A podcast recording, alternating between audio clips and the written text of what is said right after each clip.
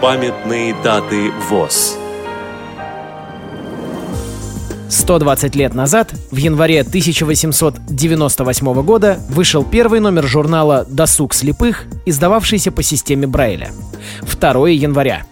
85 лет со дня рождения Анатолия Петровича Графова, почетного члена ВОЗ, с 1966 по 1993 год директора Новосибирского учебно-производственного предприятия ВОЗ, бывшего председателя Новосибирского областного управления Всероссийского общества слепых.